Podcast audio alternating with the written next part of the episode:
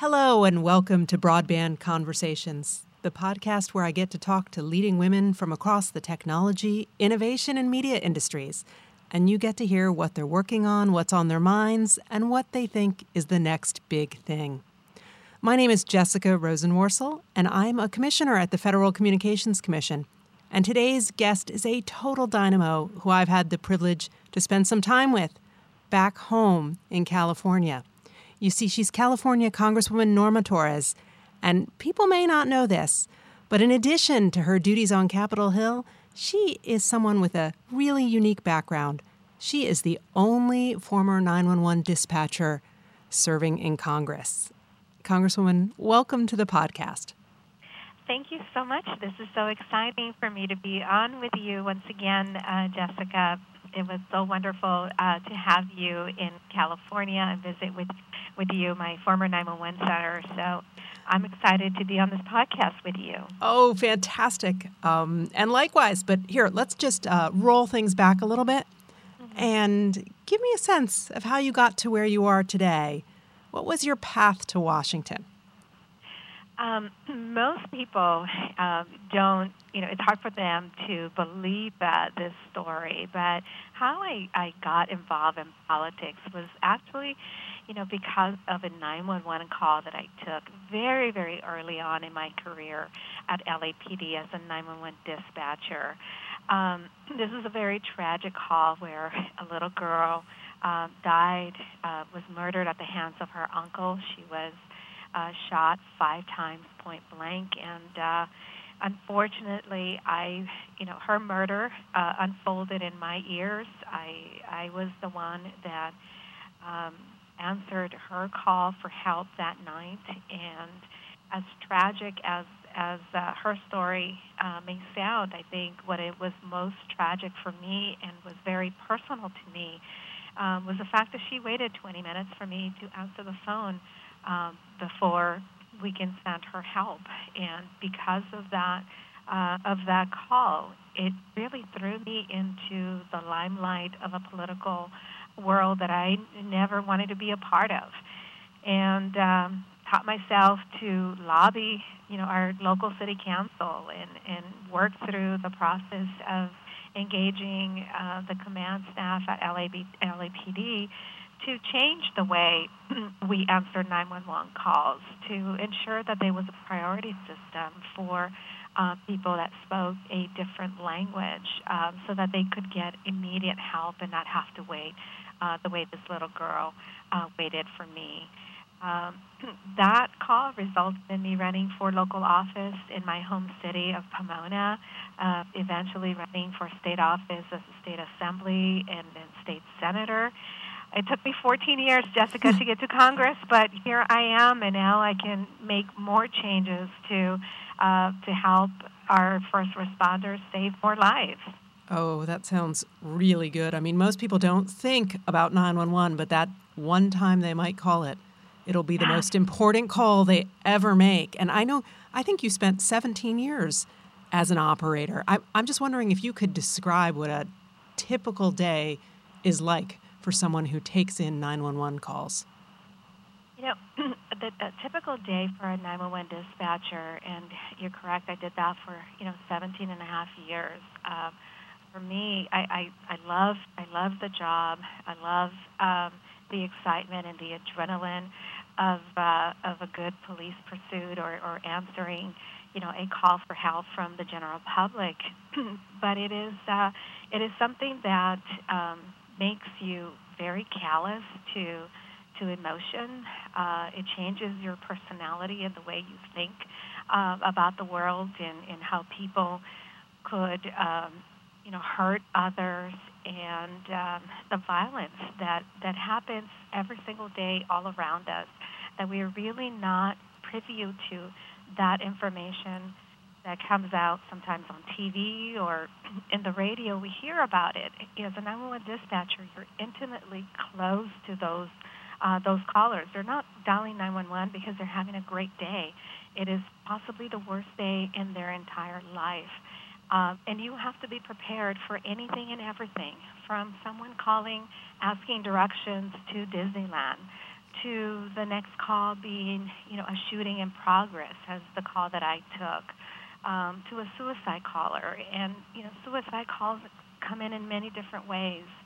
Um, sometimes they're angry and they want someone to lash out.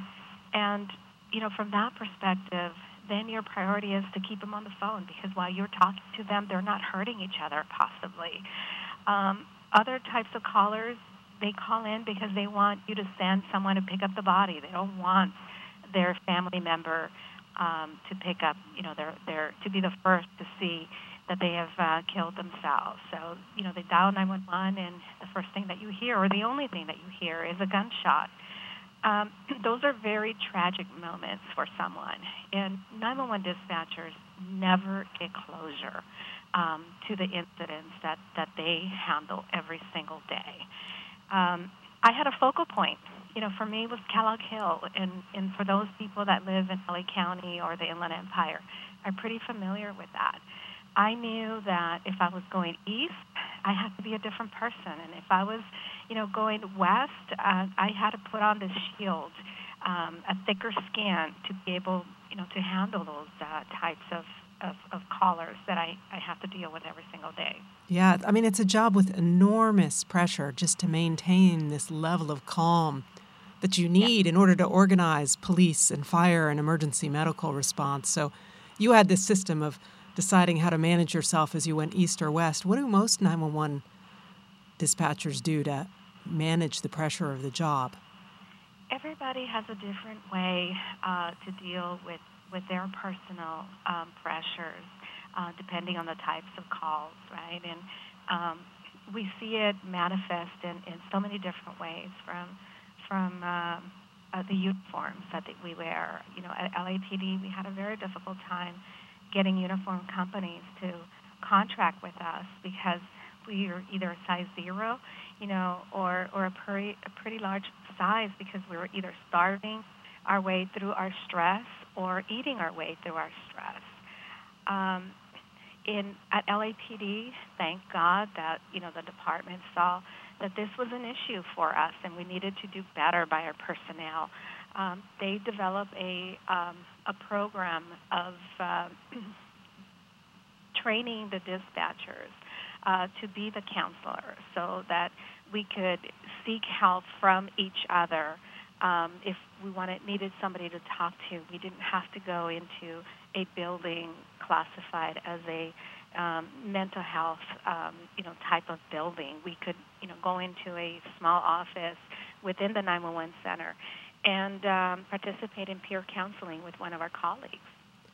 Wow. Now, I know in addition to the emotional toll that the job can take, there are also challenges with technology. Absolutely. And I know during your time working in the Los Angeles Center and then in the California State Legislature, you did some work to modernize the 911 system. I'd love to hear a little bit more about that and also about the improvements you think technology will make and how we respond to public safety events in the future. Absolutely. Um, for you know, for me, going back to the night um, when I answered Yahida's um, call for help, um, Yahida was the little girl uh, that was murdered. Um, the way we, the intake of 911 calls, um, the way it happened is if you dial 911, um, a dispatcher would answer the call, and uh, if you spoke um, Spanish, you got transferred to the Spanish line, and you just waited and waited and waited your turn until you know an operator was available to answer the call. Now, if you spoke English, um, obviously, you know they would the 911 dispatcher would have would um, have a couple of questions for you. If it was a true emergency, they would handle the call themselves. If it was a non-emergency call, then they would get transferred to a non-emergency dispatcher where they would could wait until a dispatcher was available. I was able to get a $350,000 grant uh, from the LA City Council uh, to make some improvements to the to the programming system, um, the computer system that we were utilizing, in order to prioritize those Spanish callers. Um, so they would automatically have um, a, a dispatcher available. As soon as the call came in and got transferred into the Spanish line, there was someone available, readily available to take that call. If it was a non-emergency, then you know again they would get transferred um, to wait for an, um, someone that would be available, you know, soon. Um, but if it was a, an emergency, their call would get handled immediately. And I think um, something so simple like that we took for granted for many years.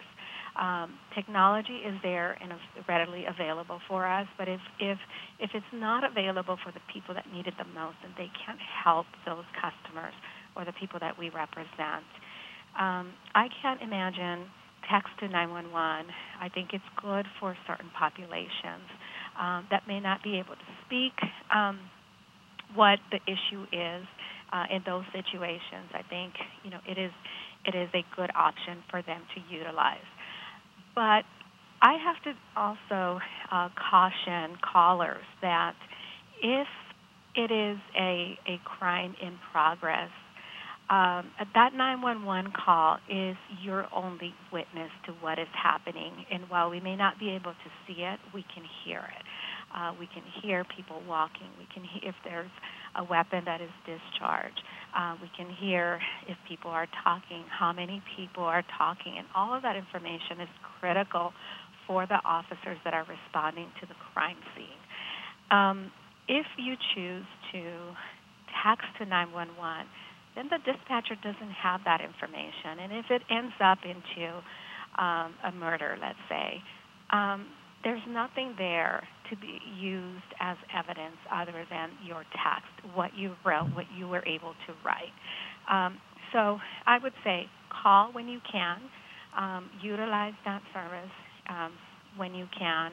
Uh, if you absolutely cannot speak, then you know resort to um, utilizing the text to 911. Right. You know, I'm, I'm I'm very scared about video to 911 though. Oh my gosh, it's going to change everything. But I think the point you're making is that there's like this hierarchy now. We have so many ways to communicate. Yes. But you want to call first because there's a back and forth that's organic if you can. And if you can't, right. texting is available. But to prioritize calling if you're capable. And in the future, of course, I think what you're starting to allude to is we're going to be able to send video of a fleeing sub- suspect or um, or pictures of someone who's been injured.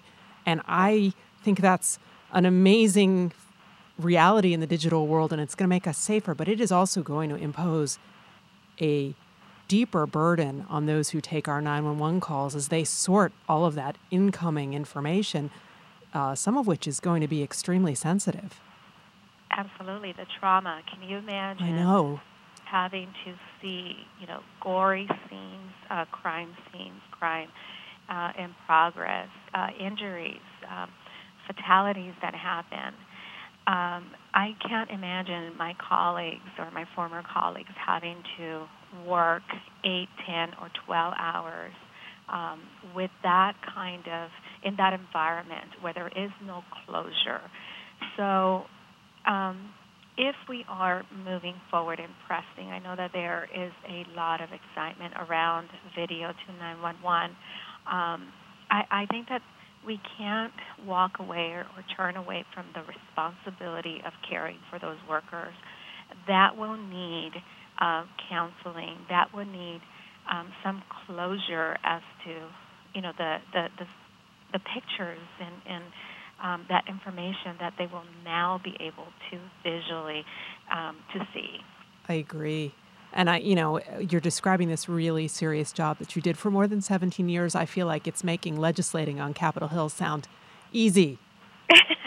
yeah. Um, but I do want to talk about legislation because you have some bipartisan legislation you've been working on that's really well informed by your experiences, but is an effort to try to give 911 operators the professional status they deserve. Because, as you know, right now, the Office of Management and Budget characterizes them as clerical workers. And what you're describing, just there's nothing about it that feels clerical. So, I want you to talk a little bit about that legislation because obviously ref- you can reflect on your own experience, but where it stands and what might happen next. I am. I'm really excited about uh, the 911 Saves Act. I am so excited that my colleagues, um, in a very bipartisan uh, way, are are embracing uh, this um, idea of of uh, looking at this profession and finding ways to um, modernize uh, the system, not just you know from the perspective of software and hardware, but from the human perspective also. And I think um, the first step to ensure that uh, 911 dispatchers get the proper training that they need is we need to recognize that they are not file clerks. They're not clerical staff. Um, they are not just call takers, you know, at at some um, you know office uh, type of environment. Um, these people are, you know, critical, uh, a critical part of our first responder community. You cannot get a fire truck, an ambulance, or a police officer at your door without first talking to someone. And uh, we want to make sure that that person that answers our call during our most vulnerable moments of our lives has the, you know, uh, the most training that they can possibly get.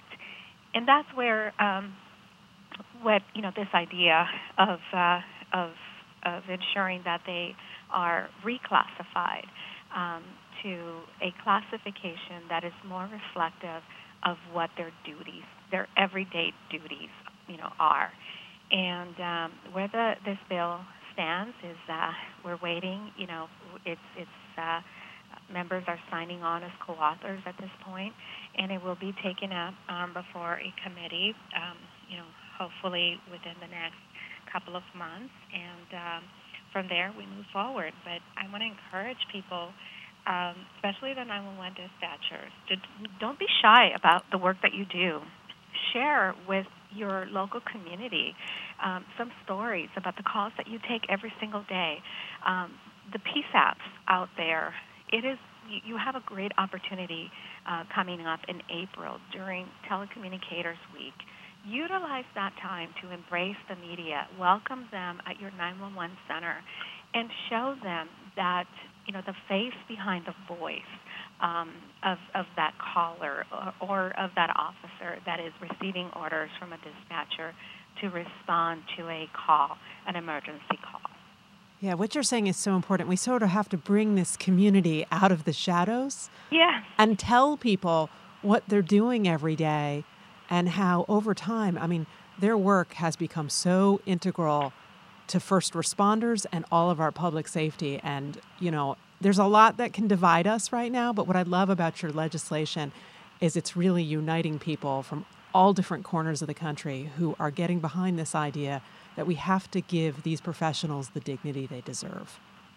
Absolutely, and uh, and it, they're taking it personal. Uh, you know, from from I was at a school uh, this morning, and the students there were asking about that, and I, I you know, I, I'm really happy that people are, are looking at it from a, per, a personal perspective.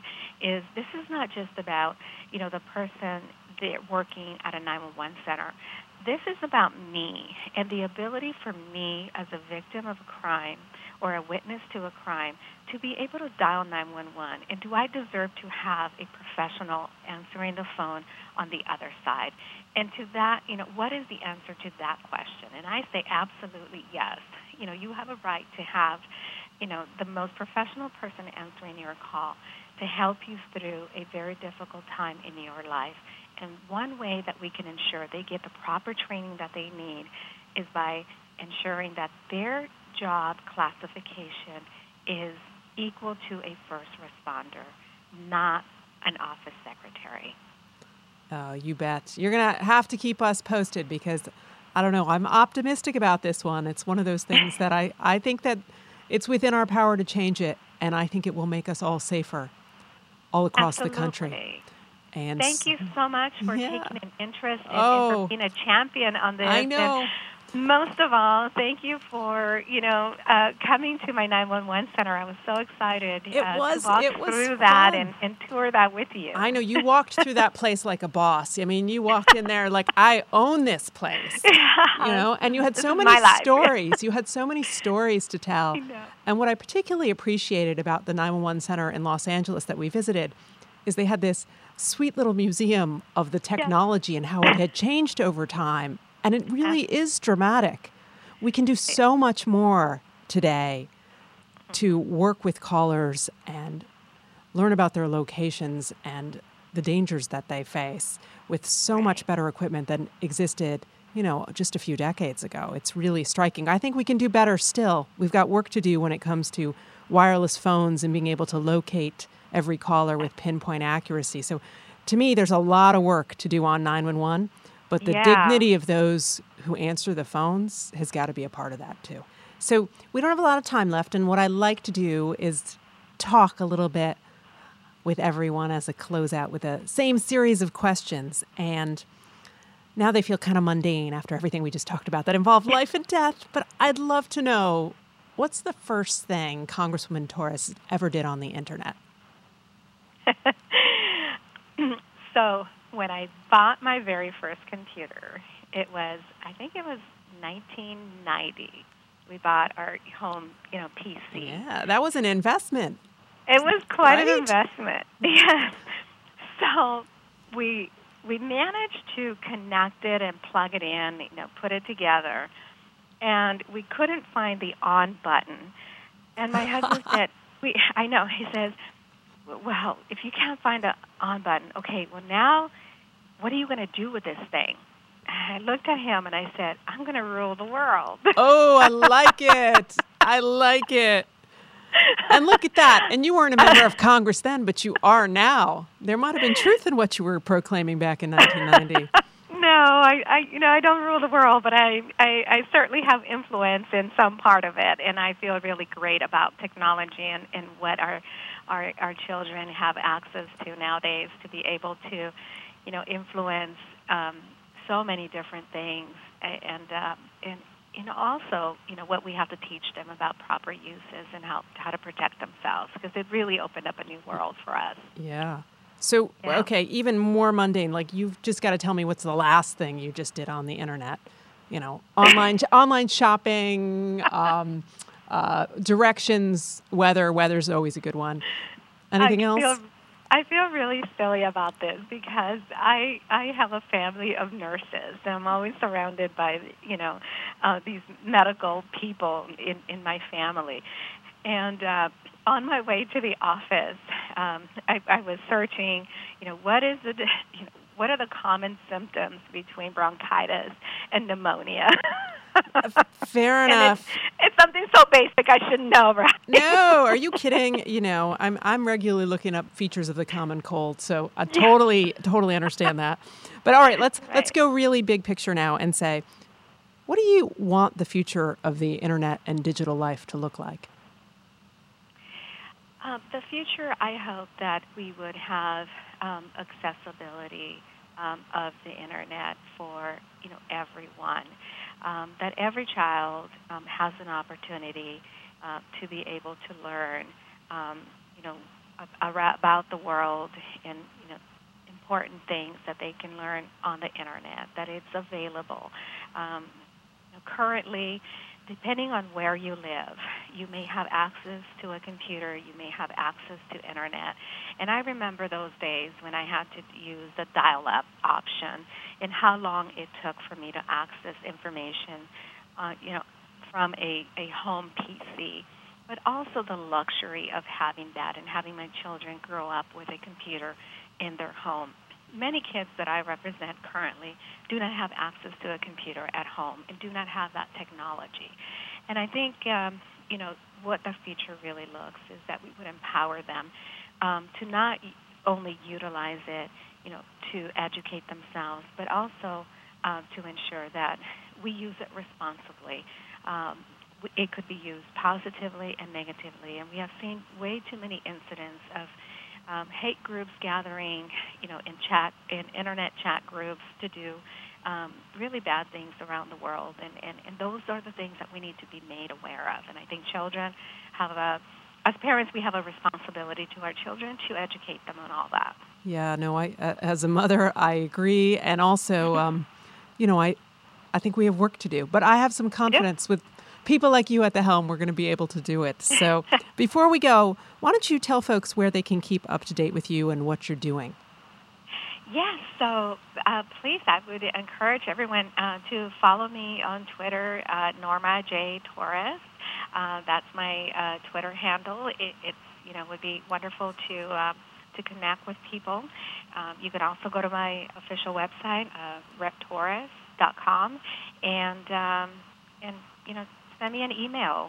Um, today, this morning, I was at a school as a result of an eighth grader who logged on to the internet, went onto my official website, and sent an email asking me to come visit her in her classroom.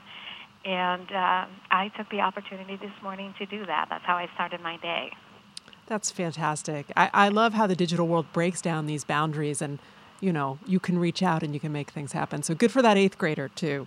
And also make sure that people check out how the 911 Saves law moves along because I think that there are great there's a great future for that.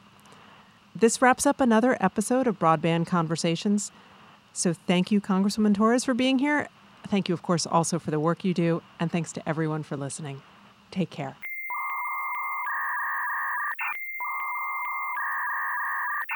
Hello, and welcome to Broadband Conversations, the podcast where I get to talk to leading women from across the technology, innovation, and media industries.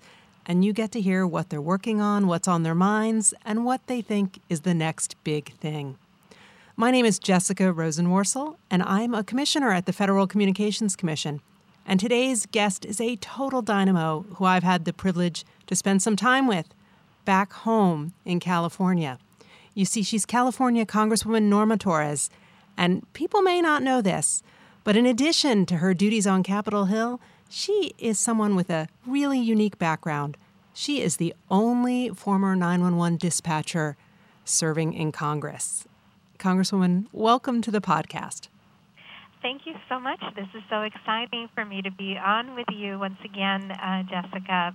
It was so wonderful uh, to have you in California and visit with, with you, my former 911 center. So I'm excited to be on this podcast with you. Oh, fantastic. Um, and likewise, but here, let's just uh, roll things back a little bit mm-hmm. and give me a sense of how you got to where you are today. What was your path to Washington? Um, most people um, don't, you know, it's hard for them to believe that this story, but how I, I got involved in politics was actually you know, because of a 911 call that I took very, very early on in my career at LAPD as a 911 dispatcher. Um, this was a very tragic call where a little girl uh, died, uh, was murdered at the hands of her uncle. She was uh, shot five times point blank, and uh, unfortunately, I, you know, her murder uh, unfolded in my ears. I, I was the one that um, answered her call for help that night. And as tragic as as uh, her story uh, may sound, I think what it was most tragic for me and was very personal to me um, was the fact that she waited 20 minutes for me to answer the phone um, before we can send her help. And because of that, uh, of that call, it really threw me into the limelight of a political world that I never wanted to be a part of, and um, taught myself to lobby, you know, our local city council and and work through the process of engaging uh, the command staff at LAB, LAPD to change the way we answer 911 calls to ensure that there was a priority system for uh, people that spoke a different language um, so that they could get immediate help and not have to wait uh, the way this little girl uh, waited for me. Um, that call resulted in me running for local office in my home city of Pomona, uh, eventually running for state office as a state assembly and then state senator. It took me 14 years, Jessica, to get to Congress, but here I am, and now I can make more changes to uh, to help our first responders save more lives. Oh, that sounds really good. I mean, most people don't think about 911, but that one time they might call it, it'll be the most important call they ever make. And I know, I think you spent 17 years as an operator. I, I'm just wondering if you could describe what a typical day is like for someone who takes in 911 calls. You know, the a typical day for a 911 dispatcher, and you're correct, I did that for, you know, 17 and a half years. Uh, for me, I, I, I love I love the job. I love um, the excitement and the adrenaline of uh, of a good police pursuit or, or answering, you know, a call for help from the general public. but it is uh, it is something that um, makes you very callous to to emotion. Uh, it changes your personality and the way you think uh, about the world and, and how people could, um, you know, hurt others and um, the violence that, that happens every single day all around us. That we are really not privy to that information that comes out sometimes on TV or in the radio. We hear about it. As a 911 dispatcher, you're intimately close to those uh, those callers. They're not dialing 911 because they're having a great day. It is possibly the worst day in their entire life. Um, and you have to be prepared for anything and everything from someone calling asking directions to Disneyland to the next call being, you know, a shooting in progress, as the call that I took, um, to a suicide caller. And, you know, suicide calls come in in many different ways. Um, sometimes they're angry and they want someone to lash out. And, you know, from that perspective, then your priority is to keep them on the phone because while you're talking to them, they're not hurting each other, possibly. Um, other types of callers, they call in because they want you to send someone to pick up the body. They don't want their family member um, to pick up, you know, their, their, to be the first to see that they have uh, killed themselves. So, you know, they dial 911, and the first thing that you hear, or the only thing that you hear, is a gunshot. Um, those are very tragic moments for someone, and 911 dispatchers never get closure um, to the incidents that, that they handle every single day. Um, I had a focal point. You know, for me, it was Kellogg Hill, and, and for those people that live in LA County or the Inland Empire, I'm pretty familiar with that. I knew that if I was going east, I had to be a different person, and if I was, you know, going west, uh, I had to put on this shield, um, a thicker skin to be able, you know, to handle those uh, types of, of, of callers that I, I have to deal with every single day. Yeah, I mean, it's a job with enormous pressure just to maintain this level of calm that you need yeah. in order to organize police and fire and emergency medical response. So you had this system of deciding how to manage yourself as you went east or west. What do most 911 dispatchers do to manage the pressure of the job? Everybody has a different way uh, to deal with, with their personal um, pressures, uh, depending on the types of calls, right? And um, we see it manifest in, in so many different ways from from uh, uh, the uniforms that we wear. You know, at LAPD, we had a very difficult time getting uniform companies to contract with us because we are either a size zero, you know, or, or a, pretty, a pretty large size because we were either starving our way through our stress or eating our way through our stress. Um, in at LAPD, thank God that you know the department saw that this was an issue for us and we needed to do better by our personnel um, they develop a um, a program of uh, training the dispatchers uh, to be the counselor, so that we could seek help from each other. Um, if we wanted needed somebody to talk to, we didn't have to go into a building classified as a um, mental health, um, you know, type of building. We could, you know, go into a small office within the 911 center and um, participate in peer counseling with one of our colleagues. Wow. Now, I know in addition to the emotional toll that the job can take, there are also challenges with technology. Absolutely. And I know during your time working in the Los Angeles Center and then in the California State Legislature, you did some work to modernize the 911 system. I'd love to hear a little bit more about that and also about the improvements you think technology will make and how we respond to public safety events in the future. Absolutely. Um, for you know, for me, going back to the night um, when I answered Yahida's um, call for help, uh, Yahida was the little girl uh, that was murdered.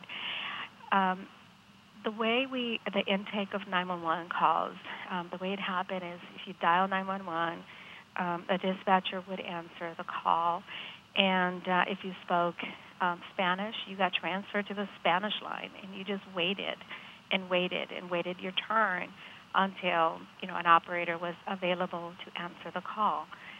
Now, if you spoke English, um, obviously, you know they would the 911 dispatcher would have would um, have a couple of questions for you. If it was a true emergency, they would handle the call themselves. If it was a non-emergency call, then they would get transferred to a non-emergency dispatcher, where they would could wait until a dispatcher was available.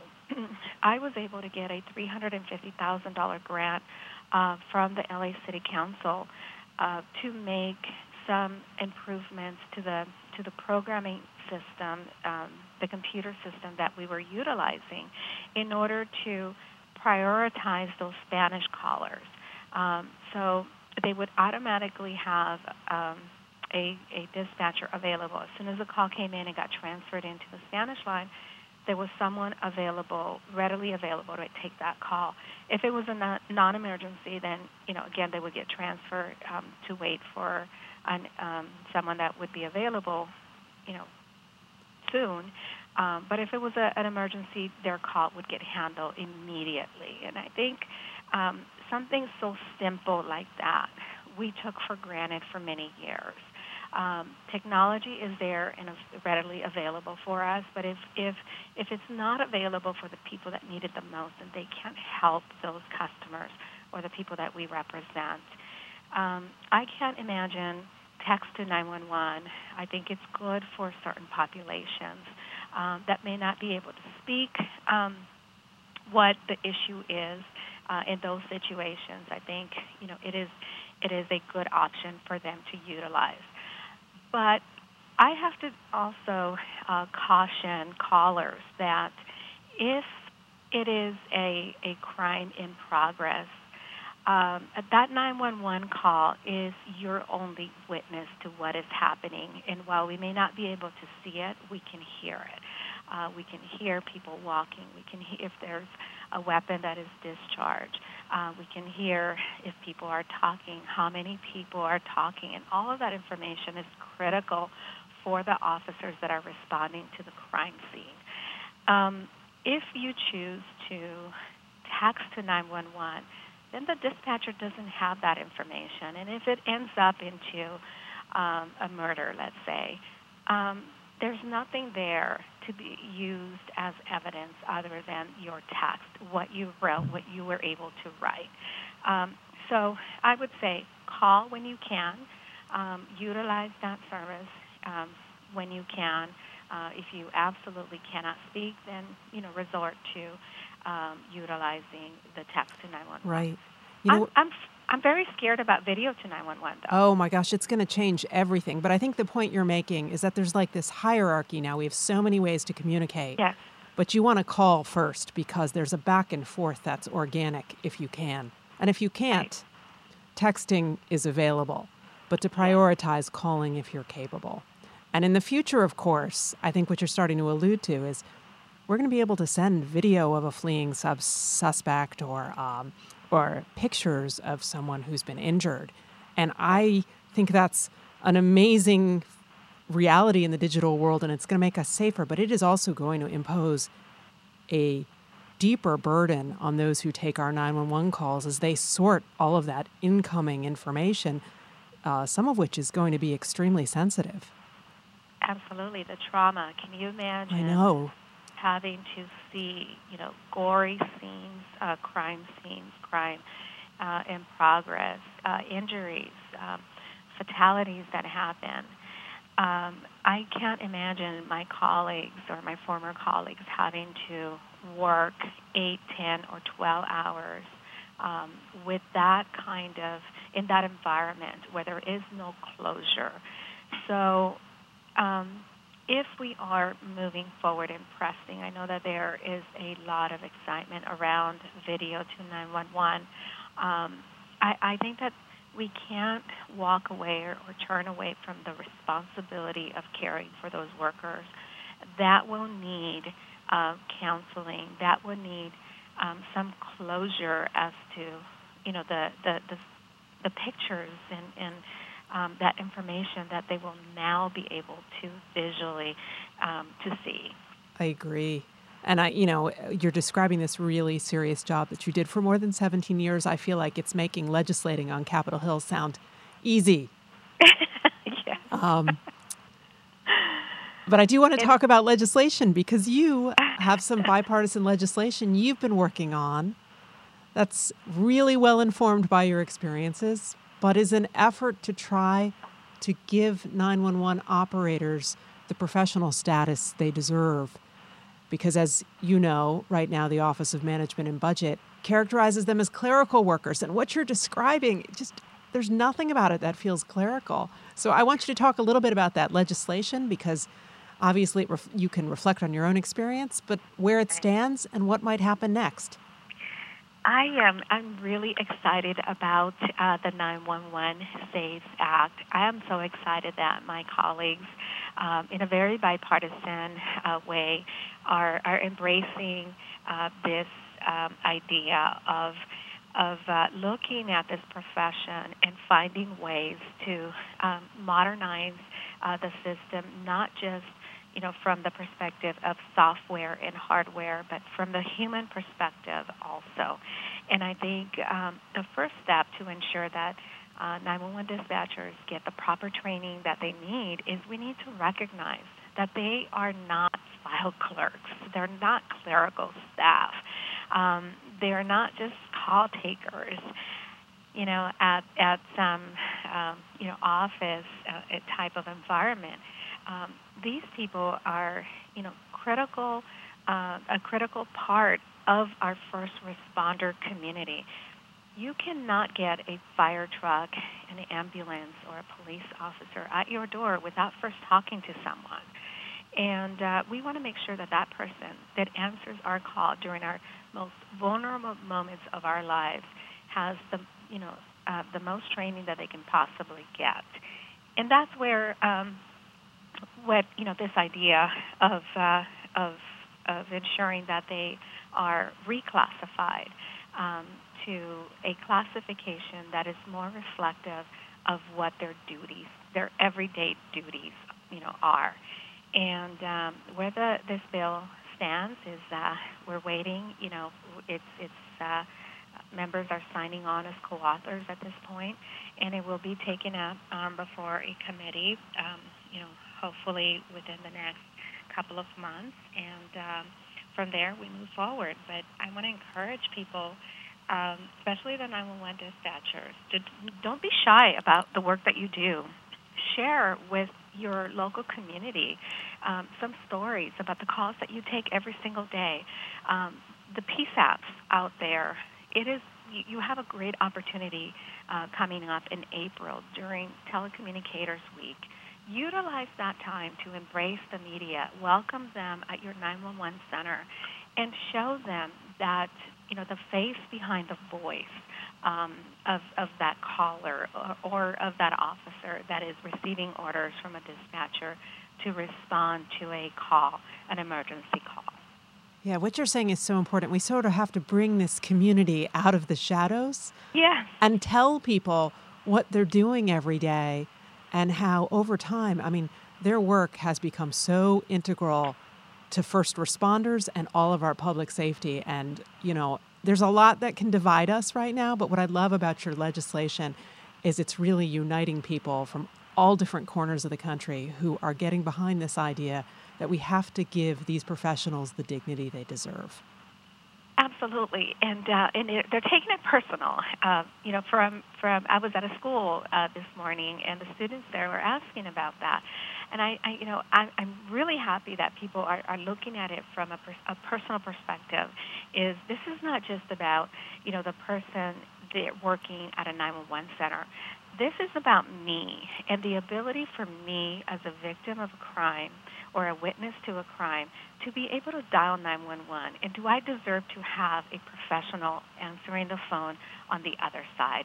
And to that, you know, what is the answer to that question? And I say absolutely yes.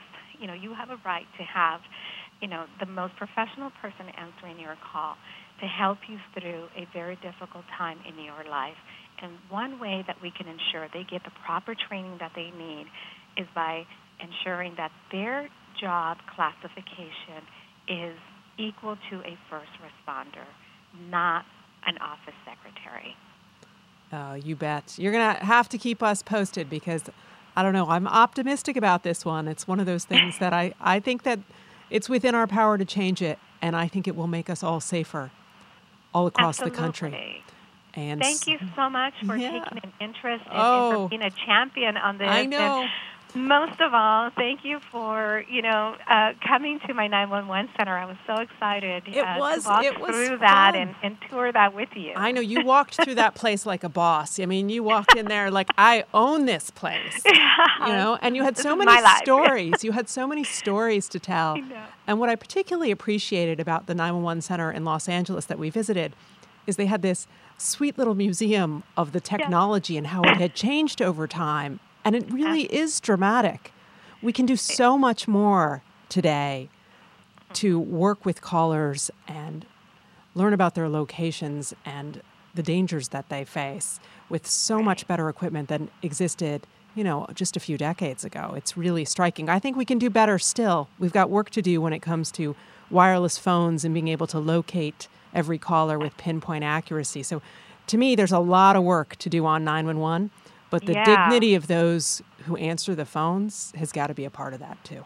So we don't have a lot of time left, and what I like to do is talk a little bit with everyone as a closeout with a same series of questions. And now they feel kind of mundane after everything we just talked about that involved life and death. But I'd love to know what's the first thing Congresswoman Torres ever did on the internet?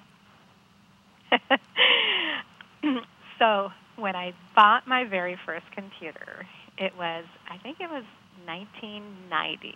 We bought our home, you know, PC. Yeah, that was an investment. It was quite Right? an investment. Yes. So we we managed to connect it and plug it in, you know, put it together, and we couldn't find the on button. And my husband said, "We, I know." He says, "Well, if you can't find the on button, okay. Well, now, what are you going to do with this thing?" And I looked at him and I said, "I'm going to rule the world." Oh, I like it. I like it. And look at that. And you weren't a member of Congress then, but you are now. There might have been truth in what you were proclaiming back in 1990.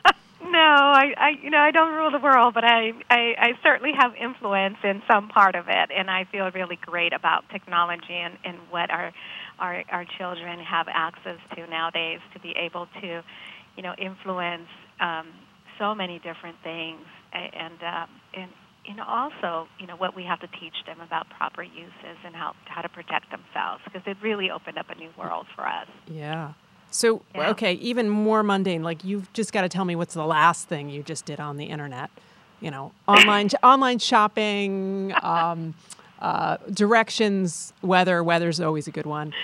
Anything I else? Feel, I feel really silly about this because I I have a family of nurses. And I'm always surrounded by you know uh, these medical people in in my family, and uh, on my way to the office, um, I, I was searching.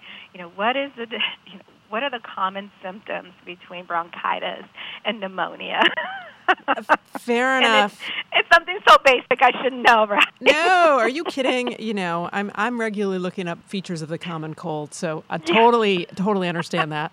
But all right, let's let's go really big picture now and say, what do you want the future of the internet and digital life to look like? Um, the future, I hope that we would have um, accessibility um, of the internet for you know everyone. Um, that every child um, has an opportunity uh, to be able to learn, um, you know, about the world and you know important things that they can learn on the internet, that it's available. Um, currently, depending on where you live, you may have access to a computer, you may have access to internet. And I remember those days when I had to use the dial-up option and how long it took for me to access information, uh, you know, from a, a home PC. But also the luxury of having that and having my children grow up with a computer in their home many kids that I represent currently do not have access to a computer at home and do not have that technology. And I think, um, you know, what the future really looks is that we would empower them um, to not only utilize it, you know, to educate themselves, but also uh, to ensure that we use it responsibly. Um, it could be used positively and negatively, and we have seen way too many incidents of um, hate groups gathering, you know, in chat, in internet chat groups to do um, really bad things around the world, and, and and those are the things that we need to be made aware of. And I think children have a, as parents, we have a responsibility to our children to educate them on all that. Yeah, no, I as a mother, I agree, and also, um, you know, I I think we have work to do, but I have some confidence yep. with people like you at the helm, we're going to be able to do it. So before we go, why don't you tell folks where they can keep up to date with you and what you're doing?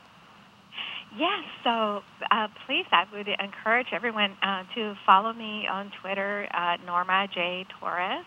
Uh, that's my uh, Twitter handle. It, it's you know would be wonderful to uh, to connect with people.